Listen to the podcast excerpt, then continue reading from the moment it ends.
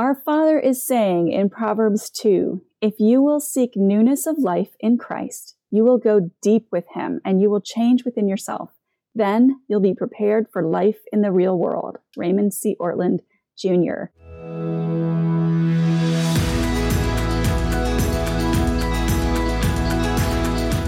I'm Michelle Berkey, and this is God's Wisdom for Today, a weekday live broadcast series from the book of Proverbs. Just like a proverb, this show is a short, wisdom packed nugget of truth teaching us how to live our lives well. The book of Proverbs is an invitation from God to step into the wisdom of God. It is a very practical roadmap for developing the skill of living.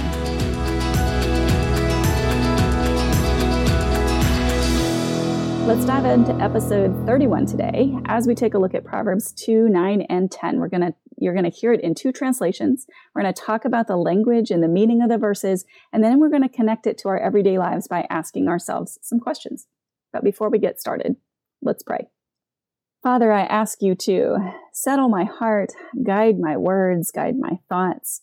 Help me to speak your word clearly and spirit overlay it with your power and enhance anything that I do with you. Like you can turn you can turn mud into diamonds. You can do whatever you want with this broadcast, but I ask that you would fulfill your purposes. I know that you have purposes for this show, for this broadcast.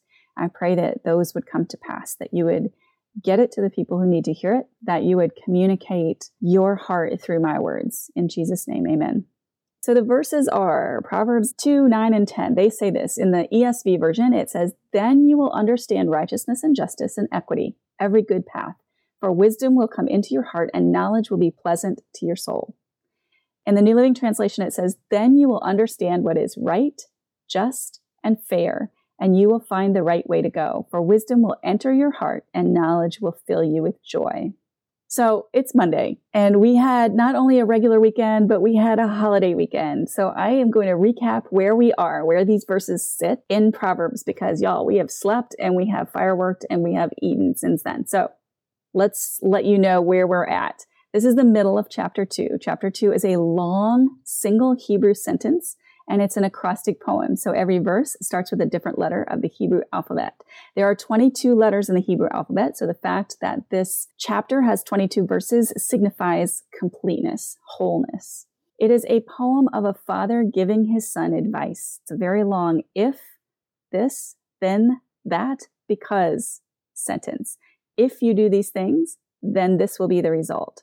And remember, Proverbs is general truth, not absolute truth. So exceptions do exist, which is actually why we have the book of Job and Ecclesiastes to deal with our understanding these exceptions. But today, I can pretty much make a good argument that this if then statement is actually always going to be true.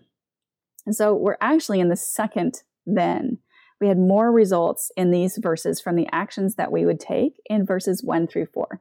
But that was the beginning of last week. So I'm going to tell you again what those actions were. See if you remember these. They are accepting his words, storing up his commands within us, listening closely to wisdom, directing our heart to understanding, calling out to insight, lifting our voice to understanding, and seeking it like silver and searching for it like hidden treasure. Basically, if we're responding and earnestly seeking wisdom, then, verse 9, then you will understand righteousness and justice and equity, every good path. We'll understand righteousness, justice, actually, and integrity is how it's translated in other translations. Precept Austin calls this the ethical triad righteousness, justice, and integrity. We said last week that understanding or discernment is the power or ability to see into a situation, to have understanding of it. it has a very strong moral and religious connotation. So it's moral discernment. That's what we'll have of these three things righteousness, justice, and integrity let's look at what those three things actually are. The word righteousness comes from a root word that means straightness. So it refers to a state that conforms to an authoritative standard.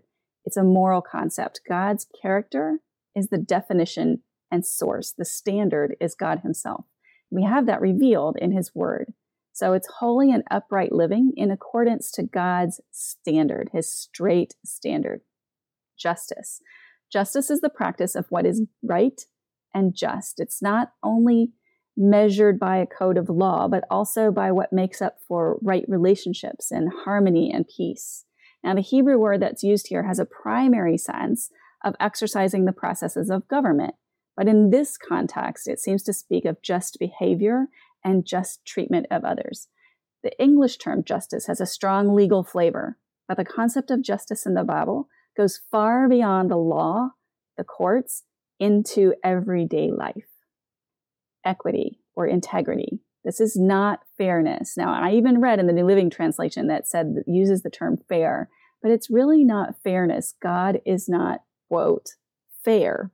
Fair implies that everyone is treated alike or equal, and that is not true.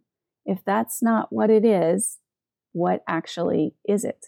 Well, the Hebrew word is a masculine noun that designates rightness or equity, smoothness. It's found only in the plural, and the Septuagint translates the word, which is mishar, with a verb that means to cause something to be correct or come out right. To cause something to be correct or come out right, to set it straight or bring it to a successful conclusion. If we take the actions that you just heard from verses one through four, then we will have the moral perception of righteousness, justice, and equity, living according to God's standard, practicing what is right or just, and the idea of everything being set straight or coming out right. Now, verse 9 calls these characteristics every good path. And we've talked for the last few weeks about that path means our lives, right? It, it, means the path that we're on, the life that we are living. Verse 10 goes on to give us more benefits of having this wisdom. It says, For wisdom will come into your heart, and knowledge will be pleasant to your soul. The heart is the true center of man. Nelson's Bible Dictionary says the heart is the inner self that thinks, feels, and decides. In the Bible, the word heart has a much broader meaning than it does in our modern mind. The heart is that which is central to man. Nearly all the references to the heart in the Bible refer to some aspect of human personality. So the heart often means someone's true character or personality. There are eight functions of the heart. It is the seat of our emotions, our understanding, our reason, our conscience, our motives, our desires, our decision making, and our faith. So, wisdom, all the things that we've talked about, will live in the seat of all of those parts of yourself. And just as a healthy human heart is at the center of the body and absolutely essential for our life and health, so too a healthy spiritual heart is at the center of one's inner self and is vital for a healthy soul. Just like a fountain of all our attitudes and actions, all of that will spring from a soul steeped in wisdom.